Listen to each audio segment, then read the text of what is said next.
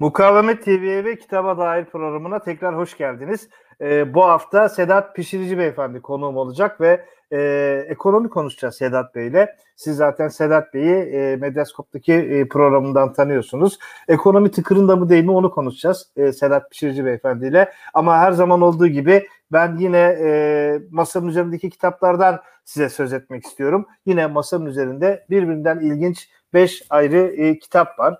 Sizlere e, tanıtmak istediğim ilk kitap e, kronik yayınlarından çıkan e, Arif Bilgin ve e, Bedizel Aydın'ın e, derledikleri e, Osmanlı tarihçiliğine yön veren Konuşmalar isimli e, bir e, çalışma. Mehmet Gence e, ithaf etmişler. Mehmet Geç e, e, şey e, Lütfü Barkan'ın asistanlığını yapan ve çok yakın zamanda geç, geçti bu, bu yıl içerisinde e, vefat eden e, iktisat tarihçilerimizden. E, çalışma e, ilki 2015 yılında e, yılında e, toplanan e, Sakarya'da toplanan e, ikincisi de e, Tiran'da toplanan e, Osmanlı Araştırmaları Kongresi'nde yapılan konuşmaların açılış metinlerinden elde edilen metinlerden yola çıkılarak hazırlanmış. Ama iki editör e, makale e, kitaba çok güzel de bir ön söz yazmışlar ve e, ön sözlerinin girişlerinin başlangıcında Türkiye'de Osmanlı tarihçiliğinin son 20 yılı başlığını koymuşlar ama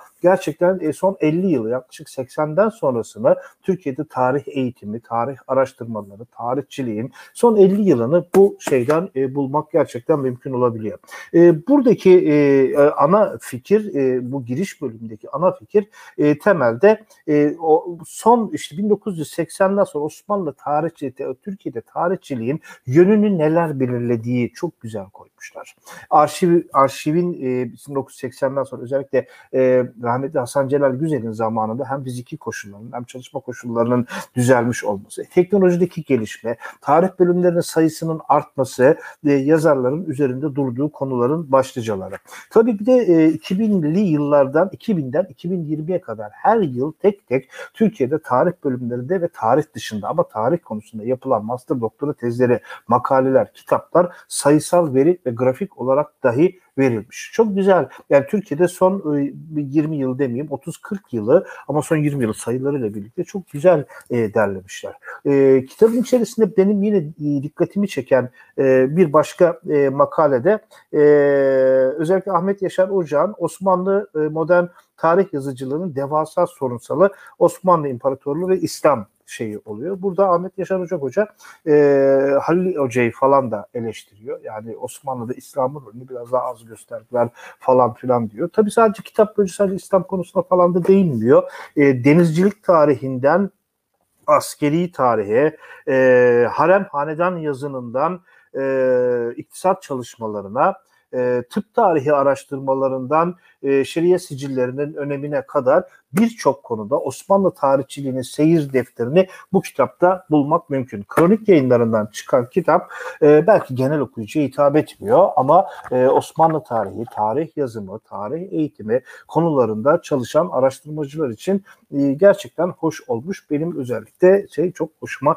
gitti. E, masanın üzerinde bugün size tanıtmak istediğim ikinci kitapsa e, Alaaddin Şenel hocamıza ait olan e, tek kent tanrıcılıktan tek tanrıcılığa dinsel ideoloji ve gönüllü kulluk başlığını taşıyan ve imge yayınlarından çıkan çalışma.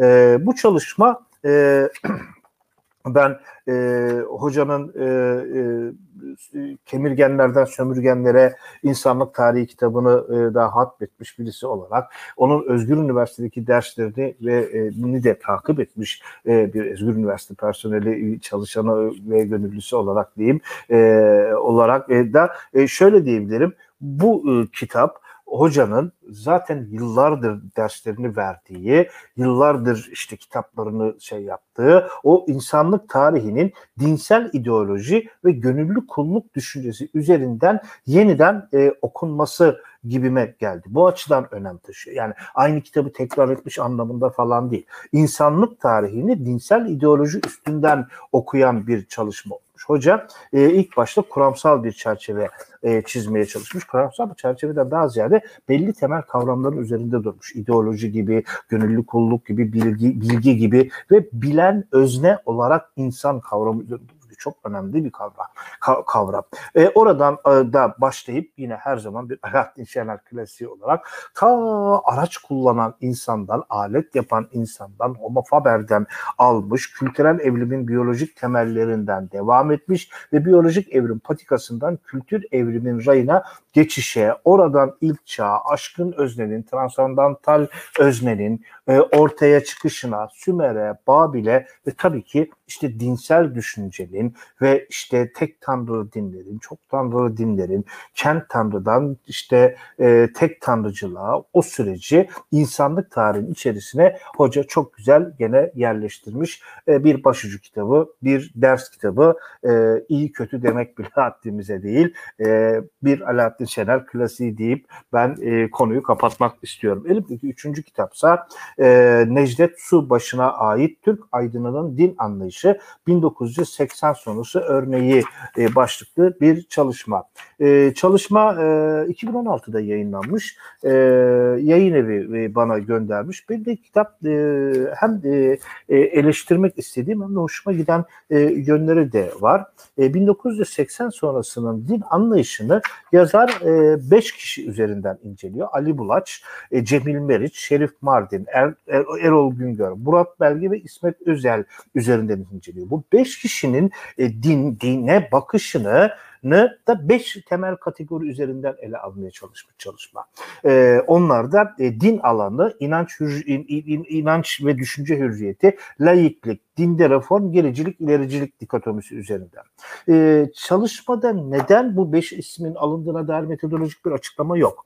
Neden bu beş ismin seçildiği bence doğru bir seçimi değil ama hani metodolojik bir açıklama olaydı da ben bu yüzden bunu seçtim deseydi belki şey yapabilecektik. O yüzden ben bu tarafını çok e, şey yapamadım. Ama ilk tarafta e, ilk tarafta çalışmanın ilk bölümünde e, Türk aydınının oluşum süreci, aydın kavramı, entelektüel kavramı, ulemadan aydına, entelektüele, Türk aydınının geçiş süreci, Türk aydınının dinle kurduğu ilişki konularında bu kavramlarla ilgilenen ve bir dönem bu kavramlarla ilgili ben de yazdığım için de keşke dedim daha önceden de kitap elime geçseymiş de e, bu, ben de buraları okusaymışım. E, birinci bölümdeki birçok yerde de şerhlerim olmasına, yazarla aynı konuyu aynı şekilde düşünmüyor olmama rağmen e, aynı şekilde düşünmemek e, konunun kötü olduğu anlamına, e, işlendiği anlamına falan gelmiyor çalışmanın birinci bölümünün oldukça detaylı, oldukça iyi ama e, aynı şeyleri düşünmüyoruz. Yine söylüyorum. Aynı e, şey, aynı pencereden bakmıyoruz dünyaya. Ama birinci bölümünü ben de e, çalışmamı yazarken okumamış olduğum, bu kitabı fark etmemiş olduğum için üzüldüğümü de belirterek geçmem gerekiyor. Çalışma özellikle aydın entelektüel kavramlarıyla ilgili olarak çalışanların e, belki en azından birinci bölümünü mutlaka göz atması gereken bir çalışma olduğunu düşünüyorum masamın üzerindeki e, dördüncü kitapsa Adnan Dalga Kıran'a ait Yüzleşme, Türkiye Vasatlıktan Nasıl Çıkar isimli bir çalışma. Bir iş insanının yazdığı bir çalışma. E, da kendisi de bir, e, bir işte TÜSİAD'da falan filan da e, da e, şey yapmış. E, çok affedersiniz. Türkiye Makine Üreticileri Dernekleri Federasyon Başkanlığı, İstanbul Sanayi Odası Meclis üyeliği gibi görevlerde bulunmuş Adnan Dalga Kıran. E, e, Türkiye'nin neden e, bir üst level'a atlayamadığı, e, son 300 yıldır neden işte e, bir türlü silkinip bir işte sa, e, sanayi top, endüstri toplumu ve e, bilgi toplumu konusunda hala bir takım eksiklikler yaşadığını sorunu etrafında götürmeye çalışıyor çalışmasını. E, girişimcilik, sermaye birikimi, iş dünyası, hukukun üstünlüğü, eğitim sistemi, bankacılık, finans gibi birçok konuda e, daha harcı alem diyebileceğim, daha hani genel geçen düşünceleri bir şekilde bir araya getirmiş ve e, okunası bir dili var. E, ben bu çalışmayı e, e, içinde de e, e, çok yeni bir şeyler bulma açısından değil ama iş dünyası belli temel konularda neler düşünülüyor? Bir iş insanı işte devlettir, sivil toplumdur falandır bu konulara nasıl bakıyor? Bu konuda çalışacak insanlara tavsiye edebileceğim bir kitap olmuş. Elimdeki e, masamın üzerindeki bu hafta sizlere sunmak istediğim son kitap ise Hrant Dink Vakfı'nın yayınladığı bir çalışma. Editör olarak Altuğ Yılmaz'ın ismi e, görünmekle birlikte aslında bir konferansın, e, konferans metinlerinin yer aldığı bir çalışma 21. yüzyılda Ermeni kimliğine eleştirel yaklaşımlar, kırılganlık, direnç ve dönüşüm e, başlığını e, taşıyor. E, ben tam olarak şeyi şuraya not almışım. Evet, e, 7-8 Ekim 2016'da Hrant Vakfı'nın e, da e, düzenlenen konferansın e, konuşma metinleri var. E, konferans metninde de kitapta da Raquel Dink'in açılış konuşması ile başlıyor e, ve e, birçok açıdan e, bu sorun işte e, temel kavramlar, Ermeni kimliğiyle ilgili temel kavramlar, soykırım sonrası tezahürler, diaspora kimlikleri, e, er, bir ulusal kimlik olarak Ermeni kimliği, Türkiye'deki Ermenilerin durumları, edebiyatta Ermeni kimliği gibi birçok oturumda birçok e, makale ve birçok sunuş yapılmış ve o sunuçlarda buraya makale olarak taşınmış. Konuyla ilgili araştırmacılar için gayet güzel e, bir e, derleme, bir, bir konferans metni, bildiri kitabı olduğunu söyleyebilirim. Hrant Vakfı'ndan çıkan bu çalışmanın. Evet, bu hafta masanın üzerindeki kitaplar bunlar e, değerli izleyiciler. Ben şimdi e, e, Sedat Bey'i davet etmeden önce e, sizlerle e, çok küçük bir müzik e,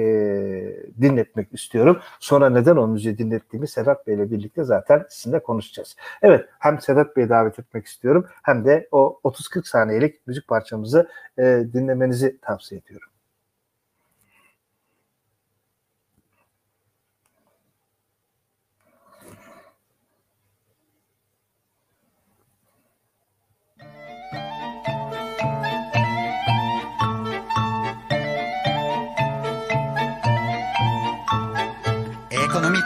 Tıkırında, ekonomi tıkırında. Kriz var, kriz var, bunalım var. Ekonomi tıkırında, ekonomi tıkırında. İşveren zor durumda, işçi bağrına basar. Revam bu efendim, bunalım bundan doğar. Ekonomi tıkırında, ekonomi tıkırında. Sedat Bey merhabalar, hoş geldiniz. Merhaba, merhaba hocam, hoş bulduk.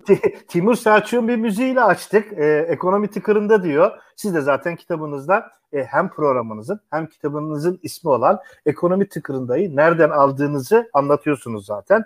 E, bu e, şarkı e, Nerede Payidar? Ankara Sanat Tiyatrosu'nun Nerede Payidar eserinde eseri için zaten e, Timur Selçuk'un bestelediği ve söylediği aynı adlı şarkıdan e, derlenmişti. Siz de zaten programınızın ismini de oradan almışsınız ve e, kitabınız da oradaki program metinlerinden yola çıkılarak e, hazırlanmış. E, ben ilk önce şeyi sormak istiyorum. Gerek program olsun, e, gerek kitap fikri olsun. Çünkü gerçekten çok izlenen, benim de takip ettiğim e, gayet güzel bir program e, metni de var. E, e, bu kadar metin içerisinden e, yaklaşık 100 küsür tanesini seçmişsiniz. Nasıl seç Neden bunları seçtiniz?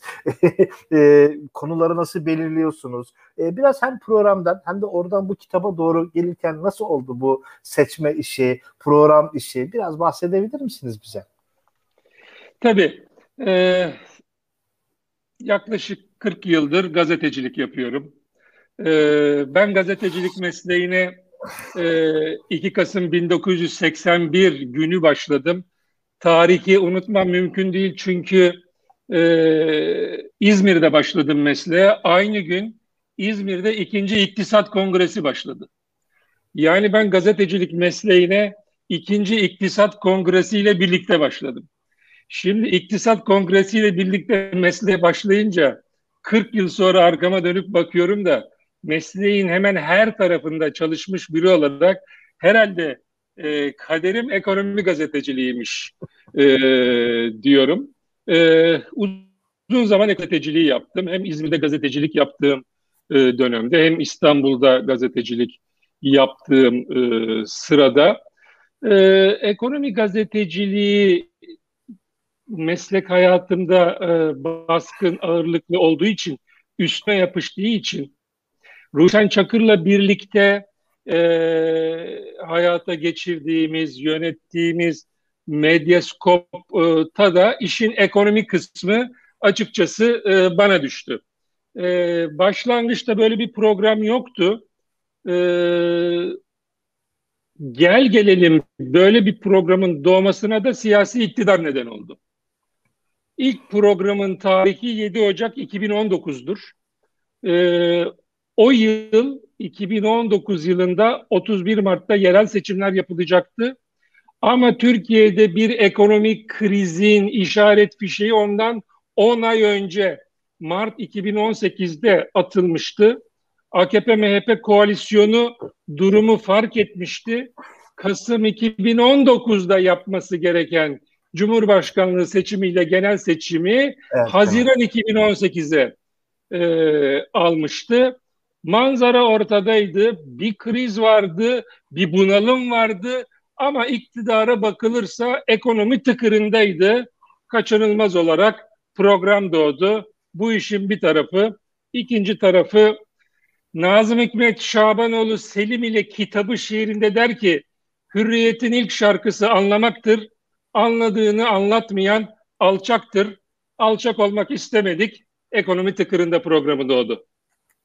E, iyi ki doğmuş. E, siz kitabınızın da programda da ekonomi tıkırında ama siz ekonominin tıkırında oluşunu değil tepe taklak oluşunu anlatıyorsunuz. E, kendi içinde de bir ironisi de var. Ama ben şunu sormak istiyorum. Demin de bahsettiğiniz gibi 2018'de diyorsunuz işler rayından çıktı. Ama 2018'deki kriz nereden çıktı? Yani o zaman biraz AKP'nin son e, son derken AKP'nin 20 yılına e, falan da bir bakmak gerekmiyor mu? E, ben bu konudaki düşüncelerinizi de e, almak isterim. Elbette. E, Adalet ve Kalkınma Partisi bir si, e, siyasi ve ekonomik krizin ardından iktidara geldi. E, izleyici hatırlayacaktır. E, bir 2001 krizi e, iktidarda bulunan koalisyonu devirdi.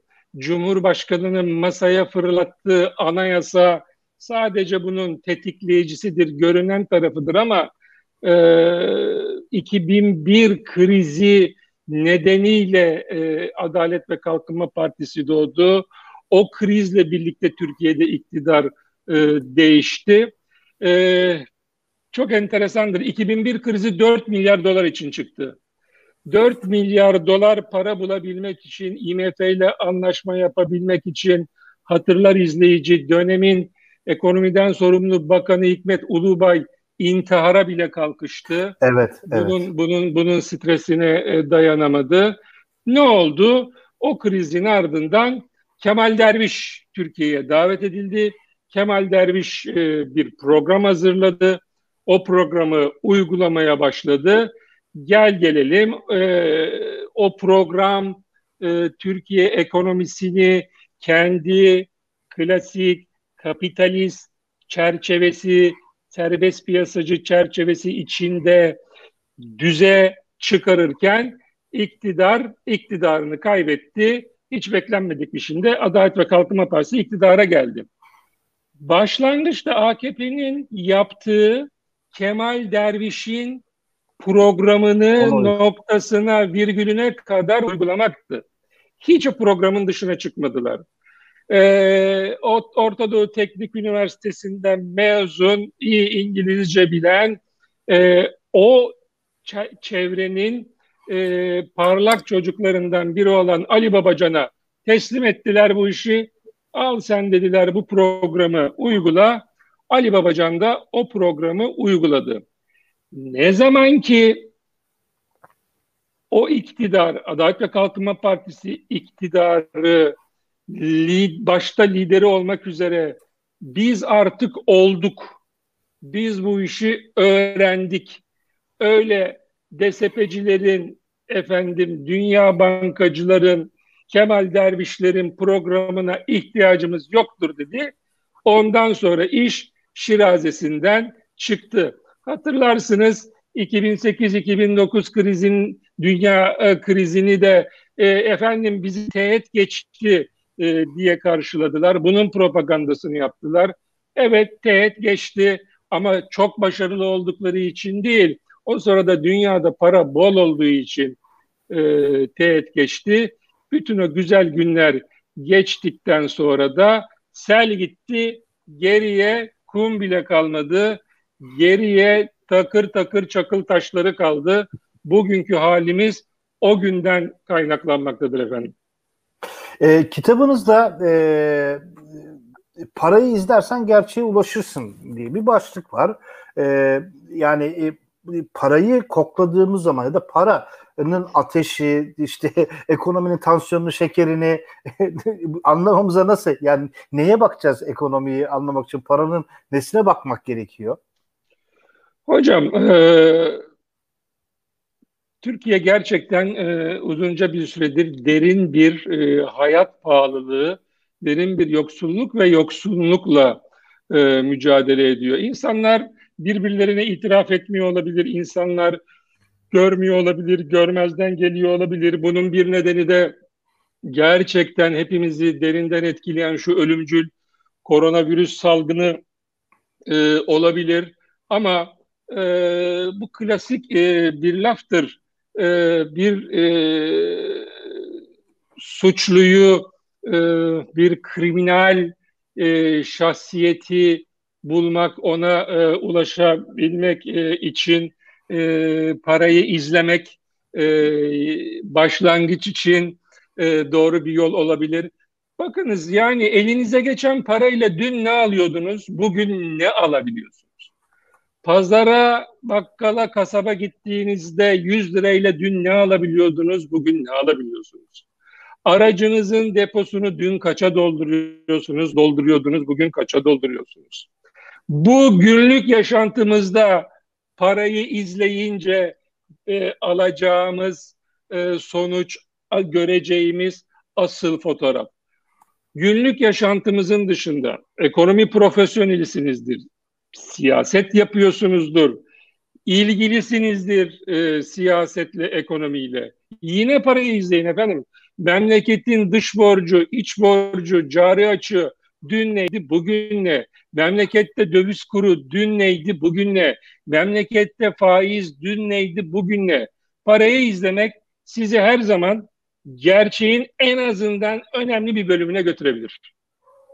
70'li yıllarda Erbakan elinde fileyle çıkarmış. O işte e, temel ihtiyaç maddelerinde fileye doldurup bu file kaça doluyor falan diye hesap e, sorarmış. Belki hani parayı izlemek böyle de bir şey herhalde yani. Ondan sonra da kadayıfın altı kızardı falan hani hükümet gidici falan diye de evet. o kendi üslubunca eleştirilerde falan bulundurmuş. Şimdi e, siz e, bir de e, bu e, ülkenin bir beka sorunu olduğunu söylüyorsunuz.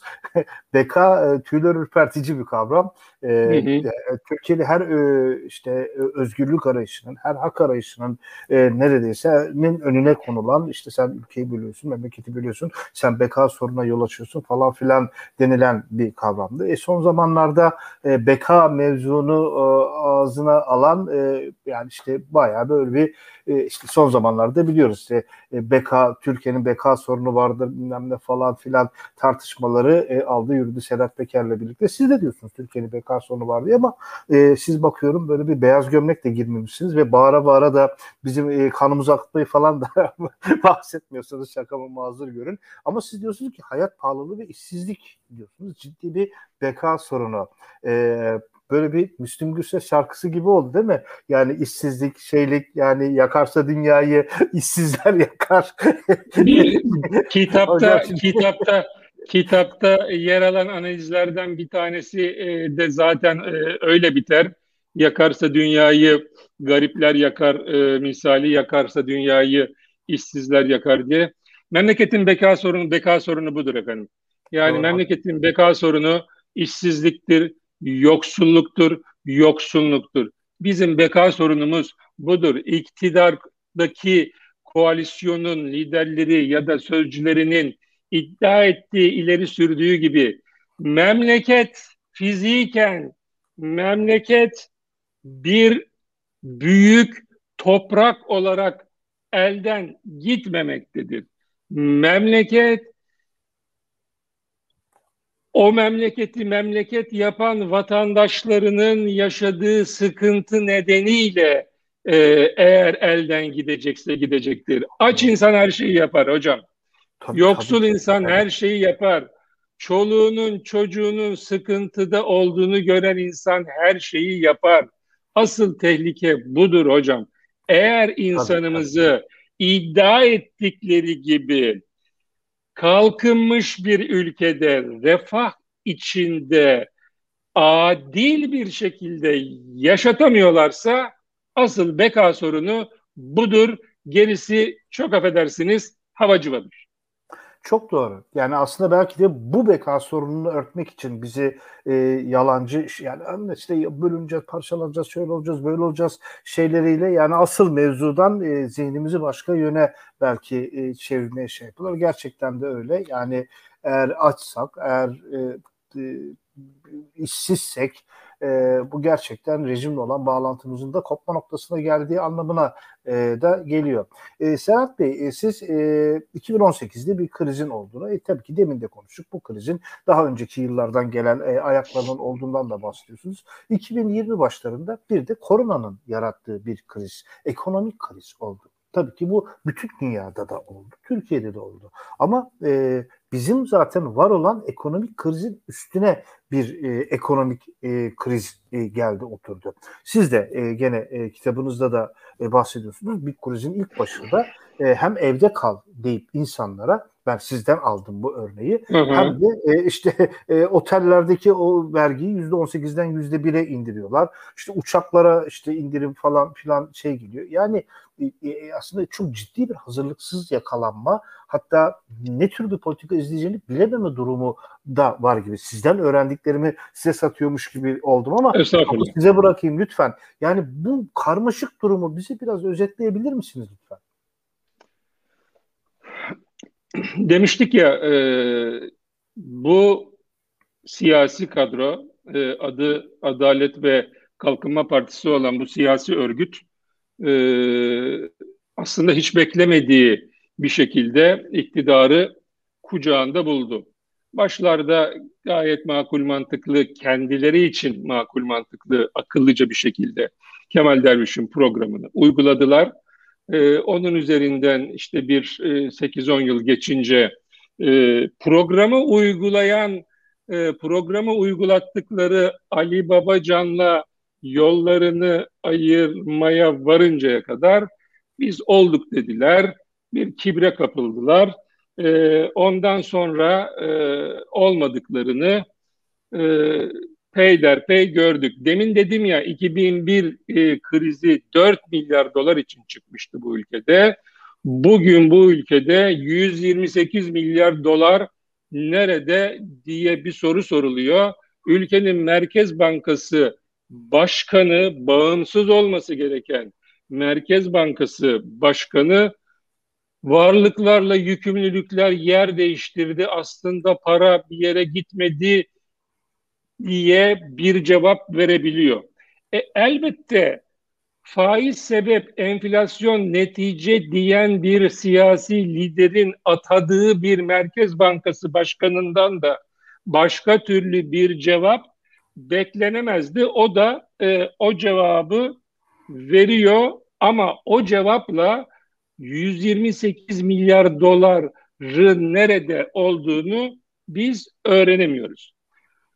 Bu siyasi iktidar ekonomik krizin farkında değil mi? Farkında. Tabii. Çok farkında. Çok farkında ama her seferinde bu ekonomik krizin yaratabileceği iktidardan olma olasılığını hamasetle, beka sorunuyla, vatanla, milletle, Sakarya'yla, din elden gidiyorla, her türlü mağduriyet iddiası, iddiasıyla ve her fırsatta seçime kaçarak e, yönettiler.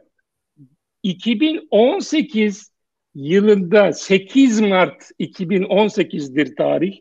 Uluslararası Kredi Derecelendirme Kuruluşu Moody's Türkiye'nin notunu düşürdüğünde de dönemin o zaman hem Recep Tayyip Erdoğan hem dönemin Maliye Bakanı Naci Abal hem dönemin Ekonomi Bakanı Nihat Zeybekçi hem her türden Adalet ve Kalkınma Partisi sözcüsü.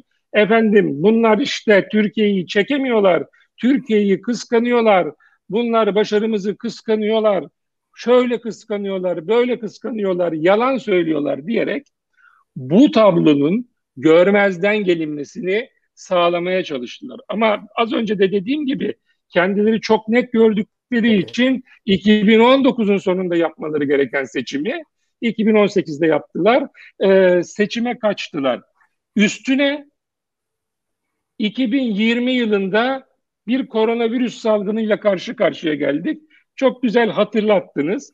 O salgının başlangıcı Türkiye'de ilk vakanın göründüğü tarih 10 Mart 10 Mart 11 Mart'a bağlayan gecedir.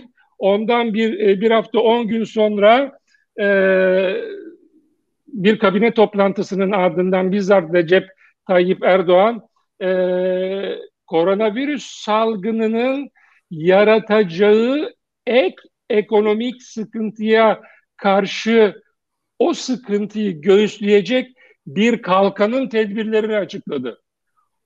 8 Mart 2018'de nasıl ekranlarda gülerek yok canım ortada kriz mriz yok, sıkıntı yok merak etmeyin dedilerse o krize karşı kalkanı da gülerek açıkladılar. Açıkladıkları şeye bir baktık Allah Allah evlere kapanılması gerekirken gidin seyahat edin diyorlar. Evlere kapanılması gerekirken uçağa binin diyorlar evlere kapanın, kapanılması gerekirken evlere kapanarak yapılmayacak şeyler yapılmasını öneriyorlar. Yine aynı şey oldu. Efendim memleket niye böyle oldu? O 128 milyar dolar nedeniyle oldu. Türkiye'de doğal olarak döviz kurları ekonomik sıkıntı nedeniyle yükselirken ve bu ülkede vatandaş bir ekonomik kriz olup olmadığına, döviz kuruna, altın fiyatına bakarak cevap verirken onlar da bunu bildikleri için yükselen kurları e, baskılamak için bu parayı harcadılar. Ekonomik kriz, e, koronavirüs salgını içerisinde bir ekonomik kriz yaşamamak için kamu bankalarındaki bütün parayı kullandılar. Zannettiler ki kamu bankalarından düşük faizli kredi verilirse onlar işe dönecek, ekonominin çarkları dönecek, istihdam artacak, en azından işten çıkartılmayacak. Ama e, Türkiye'de e, vatandaşın enteresan bir feraseti var. Onlar buradan, bu bankadan aldıkları ucuz faizli krediyle gidip öbür bankadan dolar aldılar, avro aldılar. Olmadı gidip kapalı çarşıdan altın aldılar. Olmadı olmadı. Ben bir ekonomist değilim. Ben nihayetinde bir ekonomi gazetecisiyim. Ee, ekonomistlerin ne dediğini beni izleyen, yazdığımı okuyan vatandaşa anlatmak benim işim. Bütün bu süreçte bütün neredeyse aklı başında ekonomistlerin söylediği iki tane şey var. Bir tanesi güven olmadan ağzınla kuş tutsan o ekonomik tedbirlerle sonuç alamazsın. İkincisi yapısal reform uygulamadan hiçbir ekonomik tedbirle krizin önünü alamazsın. Yapısal reform dedikleri şey ne? Rivayet muhtelif. Bu kitapta ondan da bahsediyorum. Yapısal reform deyince herkes bir şey söylüyor ama basit. Yapısal reform şu. Hukukun üstünlüğüne dayalı, adil, yargısı tartışılmayan, kararlarına güven duyulan, eğitimi İmam Hatip liselerine dayandırılmamış, doğru düzgün üniversitesi olan, layık bir toplumsal yaşam anlayışına sahip bir yapı. Bunların adı ekonom, e, yapısal reform. Bu yapısal reformları gerçekleştir. Ondan sonra ne yaparsan yap. Hikaye bu hocam. Ee, bir, bir konu şey başlık daha var kitabınızda. Medar maişet motoru diyorsunuz. Ee, sayfayı evet. 1940'lı yıllardaki e, romanının da başlığı geçim aracı diyelim medar maişete. Hı hı. Ee, e, Said Faik e, dönemin insanlarını şairane bir dille anlatırken siz bu başlık altında dönemin insanlarını, bu dönemin insanlarını sayılarla anlatıyorsunuz ve e, geçim araçlarını nasıl yitirdiğini, e, nasıl e, ekonomiye olan güven endekslerinden bahsediyorsunuz şeylerden, nasıl ekonomiye güvenin, devlete güvenin aşındığını, insanların nasıl parasız kaldığını, falan e, rakamlarla anlatıyorsunuz. Birkaç cümleyle hem bunları bize özetleyebilir misiniz? İkincisi insanlar bu e, yapıda e, medarı maişetlerini nasıl e, idare ediyorlar, nasıl sağlıyorlar? E, bir iki cümleyle sizden dinlememiz mümkün olabilir mi hocam? Tabii. Şimdi hocam e, dedim ya ben bir ekonomist değilim, bir ekonomi gazetecisiyim. E, bu ikisi birbirinden farklı. Ben 40 yıldır durduğum yerde duruyorum, önümden geçenlere bakıyorum. Elbette ben de ekonomi okuyorum. Elbette ben dünya görüşüm nedeniyle en azından üniversitesine gitmeden ekonomi tahsil etmiş biriyim ama benim görevim dediğim gibi gözlemcilik. Bakıyorum memleket ekonomisi nereden gelmiş, nereye gidiyor? Bu konuda kim ne demiş, kim ne diyor? Kim ne yapmış, kim ne yapmamış? Şimdi ben öyle yazdımı kudurtan, kodumu oturtan bir gazeteci değilim. Öyle bir tavrım, tarzım, anlayışım yok benim. Onlardan da bir sürü var ama e, ben öyle değilim. Bu analizler ve bu analizlerin yer aldığı bu kitaptaki veriler gerçek veriler. Kimden alıyorum ben bunları? Türkiye İstatistik Kurumu'ndan, Türkiye evet. Cumhuriyet Merkez Bankası'ndan, efendim sendikalardan, sanayi odalarından, ticaret odalarından, borsalardan bunların hepsi açık kaynak verileri. Doğru. Ben bu açık kaynak verilerini yerine oturtmaya çalışıyorum. Bu çok tartışılan Türkiye İstatistik Kurumu'nun verileri tartışmaya devam edebilir e, isteyenler ama onlar bu haliyle dahi bize pek çok bilgi sunuyorlar. Doğru. Tüketici güven endeksi diye bir şey var. Son iki ayda tepe taklak gitti. Geçen ay yedi buçuk, bu ay üç buçuk. Tüketici güveni dip yapmış durumda. Tüketici güvenmiyor. Ha, bunu ben söylemiyorum. Türkiye İstatistik Kurumu söylüyor. Bunu herhangi bir muhalefet partisi söylemiyor. Türkiye İstatistik Kurumu söylüyor. Manzara bu. Öbür taraftan bu ülkedeki işsizlik oranını herhangi bir gazeteci ya da herhangi bir muhalefet mensubu uydurmuyor. Oran yüzde on üç, sayı dört buçuk milyon. Bunun genişine bakarsan 15 milyon efendim genişine bakılmasın diye düzeni değiştirdiler. Ee, işsizlik yüzde on üçken e, geniş işsizlik onların hesabında yine yüzde yirmi bir. Efendim bu ülkede e, enflasyon verilerini gazeteciler uydurmuyor ya da muhalefet uydurmuyor. Onu da Türkiye İstatistik Kurumu e, söylüyor. İşte enflasyon çift hanelerde. Paradan altı sıfırı atmakla övünüyorlardı. Allah aşkına bugün 10 liranın ne kadar kıymeti harbiyesi var siz söyleyin. Bu programı izleyen vatandaş söylesin. 10 lirayla ne yapıyorsunuz? Eskiden ne işe yarıyordu? Şimdi ne işe yarıyor? Dedik ya memleketi nasıl beka sorunu, memleket vatandaşının huzur, refah, gönenç içinde kazandığı parayla geçinebilir bir halde yaşamasıdır. Aynı memleket vatandaşının bir başka deyişle medarı maişet motorunu da döndürebilmesi gereklidir. O motor dönmüyor efendim. Doğru. Çoğu için dönmüyor, çoğu için tekliyor. Bakın kim için dönmüyor, kim için tekliyor onu da kendileri söylüyorlar. Hem de övünerek söylüyorlar. Cumhurbaşkanı kalkıyor diyor ki bu koronavirüs salgını süresinde şu kadar bin aileye bin lira para ödedik. Bin lira ödedikleri memlekette demek ki o kadar yoksul var bir onu kabul ediyorsun bir de ona bin lira ödemekle övünç duyuyorsun. En son söyledikleri işte bu salgında işte şu kadar esnafa 3 bin lira bu kadar esnafa 5 bin lira verdik. Bu insanlar bu salgında böyle bir duruma düşmüşler. 3 bin lira bir kereye mahsus diyor. Bir de karşılıksız diye övünüyorlar. 3 bin lira 5 bin lira vermekle övünüyorlar. Bu olacak iş değil. Bu olacak iş değil. Hepimiz aynı gemideyiz ama yani kimimiz bu geminin kaptan köşkünde, kimimiz bu geminin beş yıldızlı efendim odasında, kimimiz bu geminin e, sintinesinde, e, makine dairesinde e, bu medarı maaşet motoru böyle dönmez. Bu gemi böyle gitmez hocam.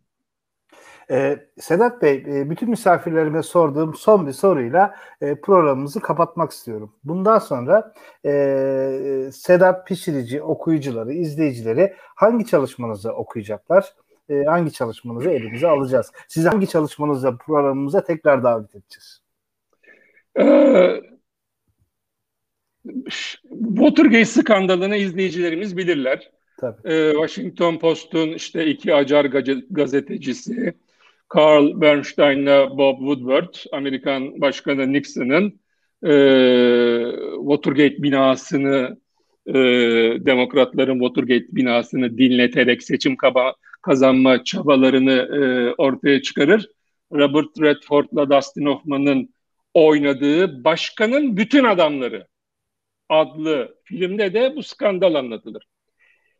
Şimdi başkanın adamlarının kim olduğunu bilmek elbette önemli. Bugün Türkiye'de başkanın adamlarını kim olduğunu bu işlerle ilgilenenler hemen hemen herkes biliyor. Başta beş tane e, müteahhit olmak üzere başkanın adamlarının kimler olduğu biliniyor. Ama zannederim başkan kimlerin adamı bu daha enteresan bir bilgi. Eğer becerebilirsem başkan kimlerin adamıdır onu yazmaya çalışacağım. Umarım o kitapla tekrar karşınızda olurum.